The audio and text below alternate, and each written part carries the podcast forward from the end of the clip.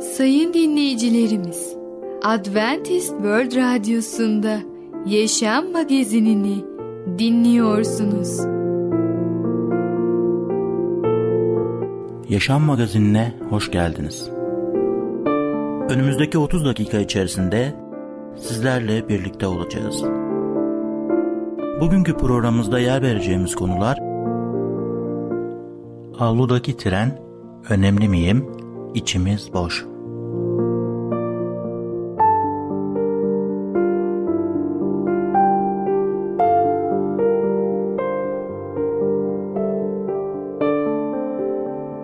Adventist World Radyosu'nu dinliyorsunuz. Sizi seven ve düşünen radyo kanalı. Sayın dinleyicilerimiz, bizlere ulaşmak isterseniz e-mail adresimiz radio.umutv.org radio.umutv.org Bizlere WhatsApp yoluyla da ulaşabilirsiniz. WhatsApp numaramız 00961 357 997 867 06 00961 357 997 867 06 Şimdiki konumuz içimiz boş. Esenlik dolu bir yaşama nasıl sahip olabiliriz? Merhaba değerli dinleyicimiz. Bereket Dağı'ndan Düşünceler adlı programa hoş geldiniz. Ben Tamer. Bugün sizlerle birlikte olacağım. Bugünkü konumuz içimiz boş. Biliyorsunuz ben uzun yıllar önce yön bulma yarışmasına katılmıştım. Ve orada bize yarışmadan önce harita ve pusula nasıl kullanıldığını kısaca anlatıp bize kolay bir parkurdan geçmemize ve yarışmamıza izin verdiler. Ve ben de haritayı ve pusulayı alıp çok hızlı bir şekilde koşmaya başladım. Bir noktayı buldum, ikinci noktayı buldum haritaya göre ve bu bana bir özgüven kazandırdı ve aynı şekilde bir sonraki noktaya doğru koşmaya başladım. Ve koştum koştum koştum ve bakıyorum nokta yok. Baktım haritadaki yerde yok. Sonradan anladım ki ben yanlış yöne doğru koşmuşum. Ve böylece ben doğru noktadan ve doğru istikametten tamamen zıt yöne koştuğum için kaybolmuş oldum. Bazen hayatımızda da böyle olmuyor mu? Bazen biz de yanlış istikamete doğru koşmuyor muyuz? İlerlemiyor muyuz? Bazen biz de yanlış yerlere gitmiyor muyuz? Allah'ın kelamı bize net ve açık söylüyor. Doğru ve yanlış nedir?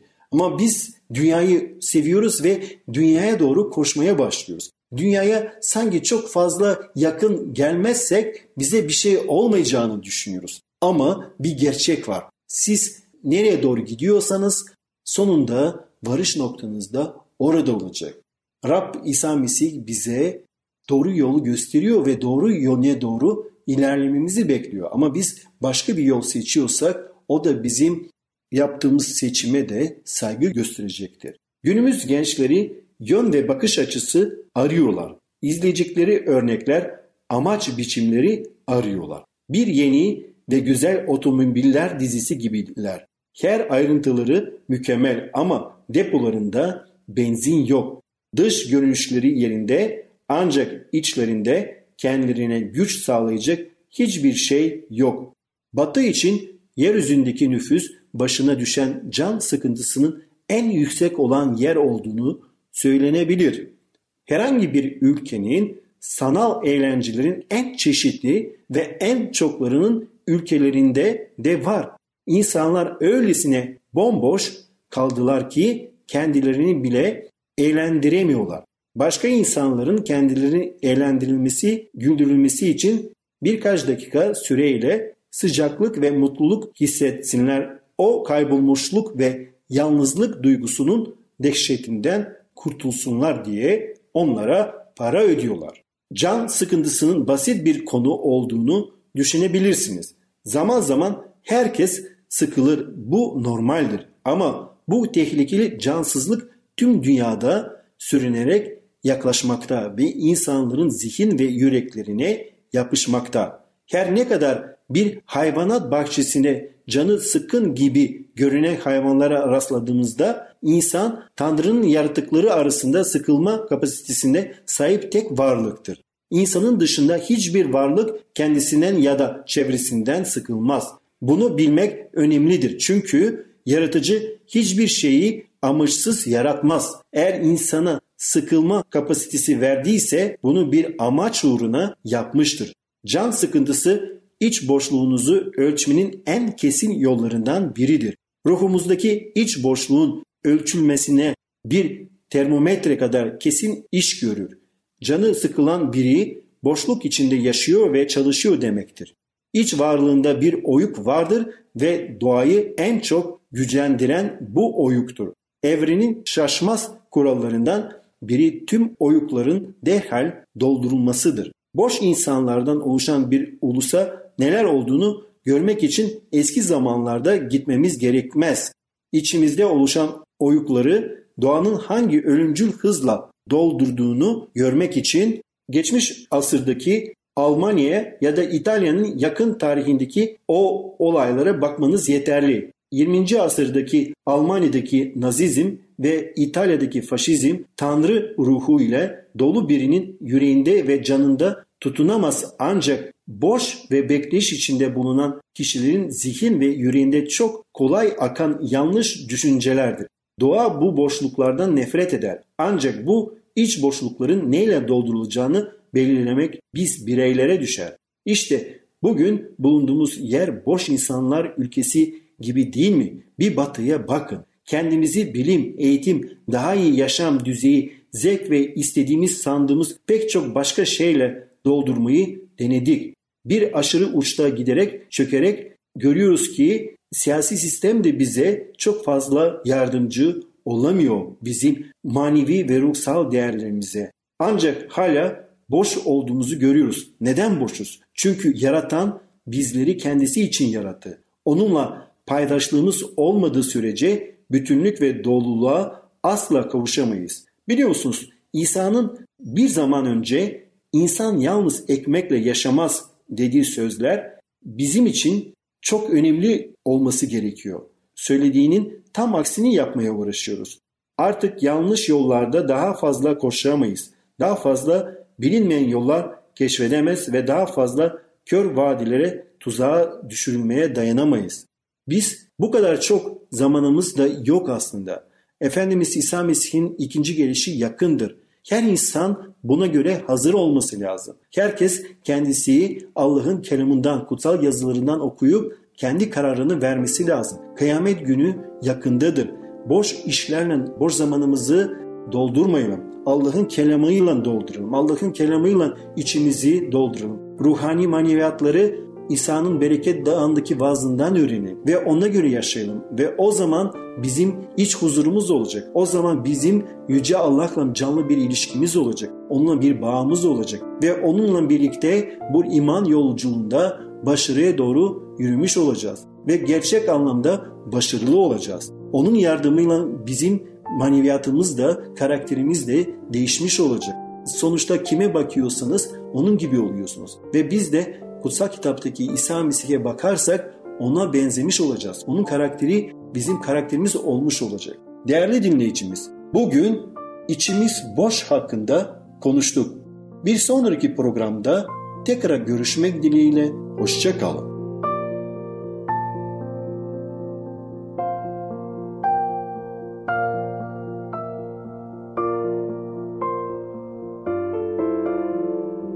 Programımızda az önce dinlediğimiz konu içimiz boş. Adventist World Radyosu'nu dinliyorsunuz. Sizi seven ve düşünen radyo kanalı. Sayın dinleyicilerimiz, bizlere ulaşmak isterseniz e-mail adresimiz radio.umutv.org radio.umutv.org Bizlere WhatsApp yoluyla da ulaşabilirsiniz. WhatsApp numaramız 00961 357 997 867 06 00961 357 997 867 06 Şimdiki konumuz avludaki tren. Çocuklar her şeyi bilir mi?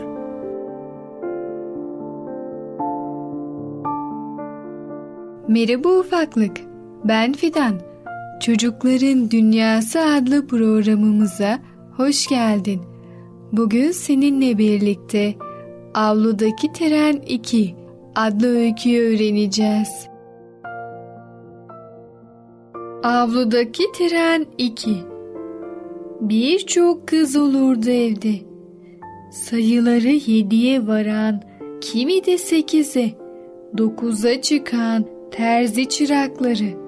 Havası gitgide ağırlaşan bir odada diker dururlardı.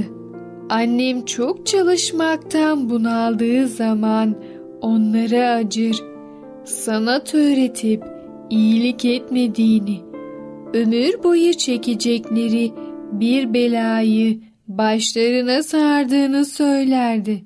Arada aklımıza gelir sorardık. Anne derdik, ne zaman otobüse binip halama gideceğiz? Buzlar eriyince derdi. Kardeşimle ben kiremitliğin saçağından sarkan havuç gibi buzlara bakardık. Buzlar da eridi anne derdik. Şu kara manto bitince derdi o zaman da. Hep bir şeylerin bitmesini beklerdik. Ama o şeyler hiç bitmezdi. Ekmek kırıntılarını sakın atmayın derdi annem. Çok günah. Büyük halamız eskiden çok yoksunmuş. Eniştemizin işi bir türlü yolunda gitmezmiş. Yani babamızın gitmediği gibi. Ama o hep ekmek kırıntılarını toplayıp yermiş sofrada. Bir tekini bile atmazmış. Sonra çok zengin olmuşlar. Bunun üzerine her sofraya oturuşumuzda birer kırıntı avcısı civciv olurduk. Zengin olmak, doyasıya tulumba tatlısı yemek, kokusuyla çarşıya el koyan ızgara köftelere ulaşmak ve otobüse binip uzaktaki halama gitmek için babam sabah erkenden kahveye gider, akşam yemeğe gelirdi. Yemeğini yer yemez de ceketini giyer, yine kahveye giderdi. İşi bozulduğundan beri böyleydi bu.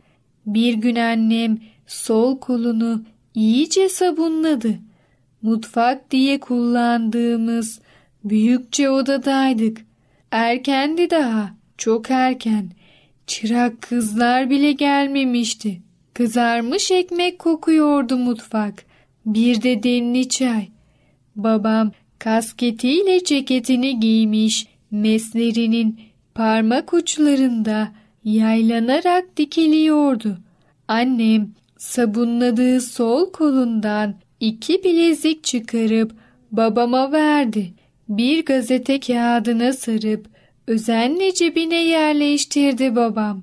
Boyun atkısını göğsüne çapraz ederken annem de paltosunu hazırlamıştı. Lastiklerini giydi sonra. Avluya geçene dek kasketi bembeyaz oldu kardan. Sokak kapısının kapandığını duyduk. Hayırlı olur inşallah diye mırıldandı annem. Babamın kara kız diye seslendiği her akşam sırtını fırçalayıp alnını okşadığı, sağarken huysuzlandığında dur kızım dur diye yatıştırdığı kara inek alındı o iki bilezikle.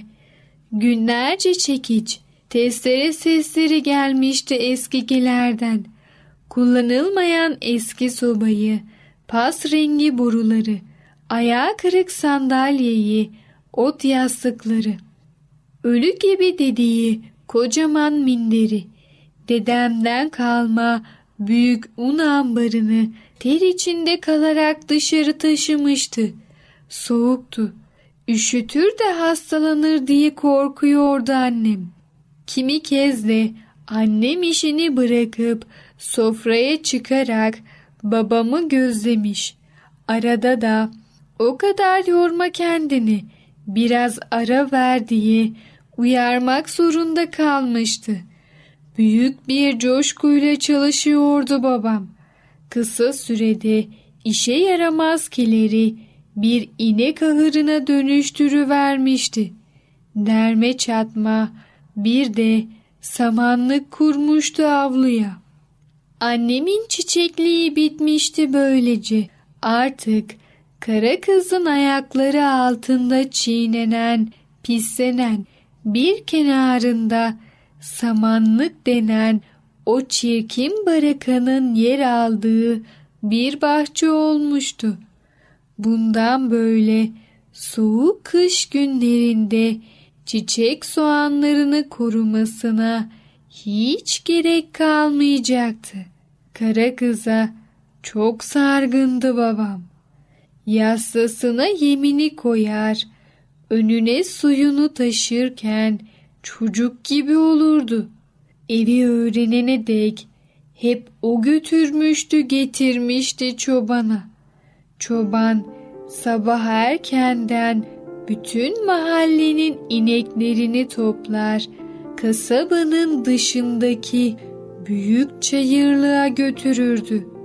Akşam dönüşlerinde inekler aynı okuldan dağılan çocuklar gibi başları önlerinde evlerini bulur, kapının önünde büğürerek geldiklerini duyururlardı.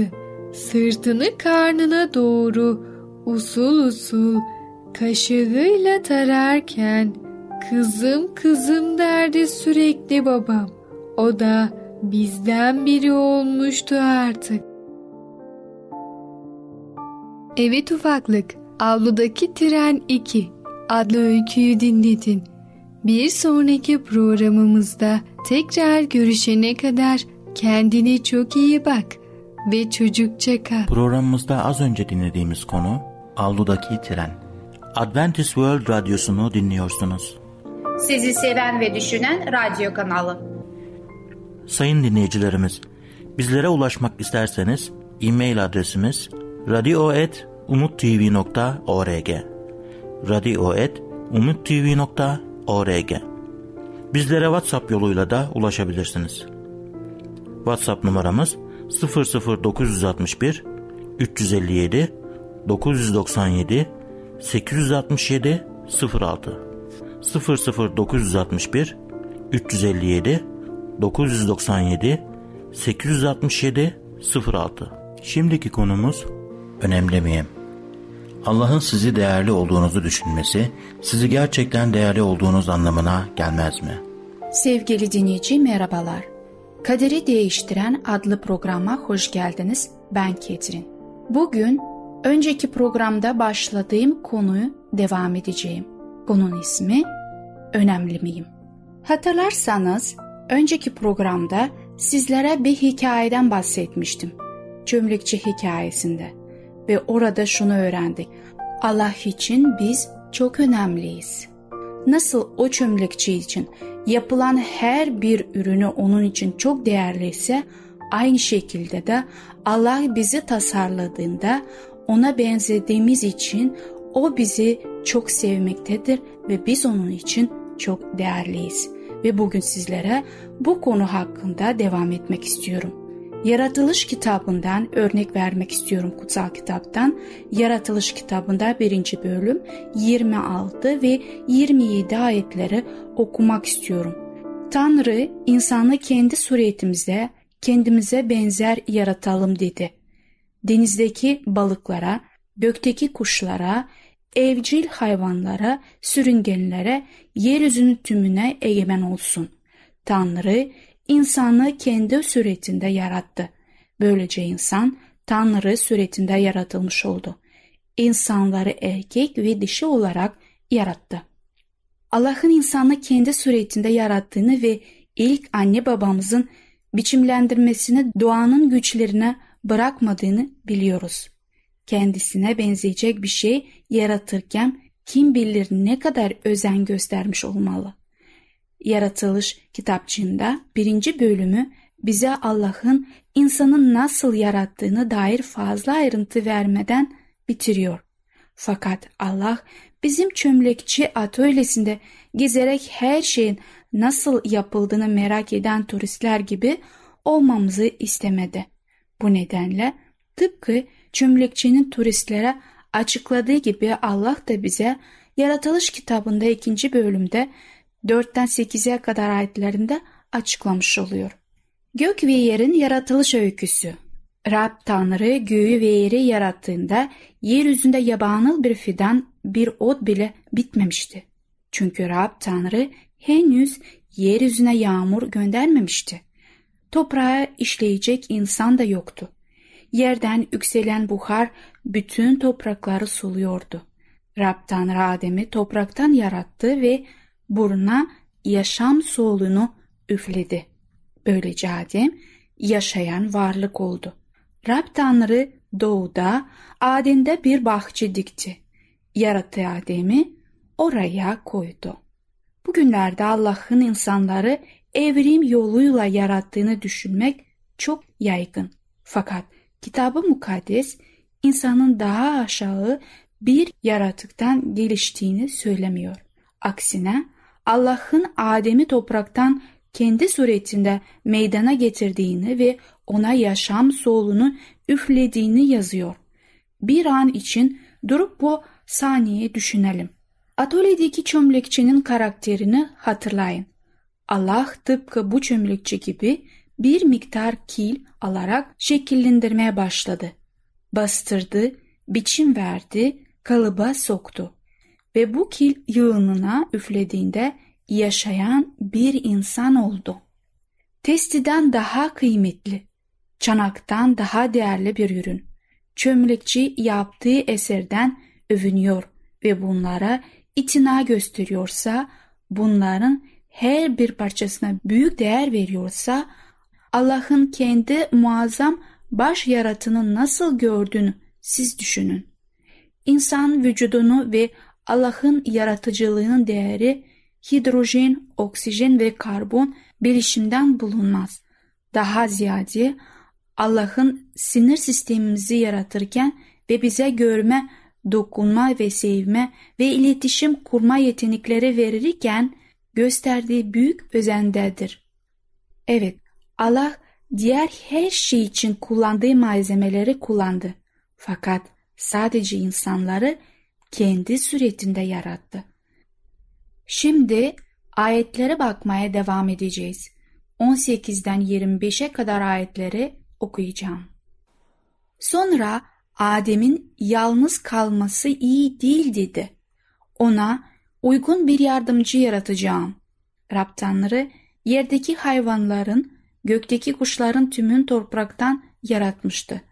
Onlara ne ad vereceğini görmek için hepsine Adem'e getirdi. Adem her birine ne ad verdiyse o canlı o adla anıldı. Adem bütün evcil ve yabanıl hayvanlara, gökte uçan kuşlara ad koydu. Ama kendisi için uygun bir yardımcı bulamadı. Rab Tanrı Adem'e derin bir uyku verdi. Adem uyurken Rab Tanrı onun kaburga kemiklerinden birini alıp yerini etle kapladı. Adem'den aldığı kaburga kemiğinden bir kadın yaratarak onu Adem'e getirdi. Adem, işte bu benim kemiklerimden alınmış, kemik etinden alınmış eti dedi. Adem, işte bu benim kemiklerimden alınmış kemik, etimden alınmış ettir dedi. Ona kadın denilecek çünkü o adamdan alındı. Bu nedenle adam annesini babasını bırakıp karısına bağlanacak. İkisi tek beden olacak. Adem de karısı da çıplaktılar. Henüz utanç nedir bilmiyorlardı. Havanın meydana getirilmesinden Allah'ın kişisel çalışmasını görüyoruz. Allah Adem'den kaburga kemiğini alarak Hava'yı kendisi meydana getirdi. Hava daha aşağı bir yaratıktan hatta topraktan gelmedi. Fakat Adem'in yanından yaratıldı. Tamamen ayrı bir yaratık olarak değil, Adem'in bir parçası olarak meydana getirildi. Çömlekçinin yaptığı eserler değil, verip özen gösterdiği gibi Allah da dikkatle çalışarak yarattığı şeylere özen gösterir. Önemli miyim? adlı konumuzu dinlediniz. Bir sonraki programda tekrar görüşmek dileğiyle. Hoşçakalın. Programımızda az önce dinlediğimiz konu Önemli miyim? Adventist World Radyosunu dinliyorsunuz. Sizi seven ve düşünen radyo kanalı. Sayın dinleyicilerimiz, bizlere ulaşmak isterseniz e-mail adresimiz radio.umutv.org radio.umutv.org Bizlere WhatsApp yoluyla da ulaşabilirsiniz. WhatsApp numaramız 00961 357 997 867 06 00961 357 997 867 06 Gelecek programımızda yer vereceğimiz konular diş temizliği, çatışmalar olacaktır, iman. Yaşam Magazini adlı programımızı pazartesi, çarşamba ve cuma günleri aynı saatte dinleyebilirsiniz. Bir programımızın daha sonuna geldik. Bir dahaki programda görüşmek üzere, hoşçakalın.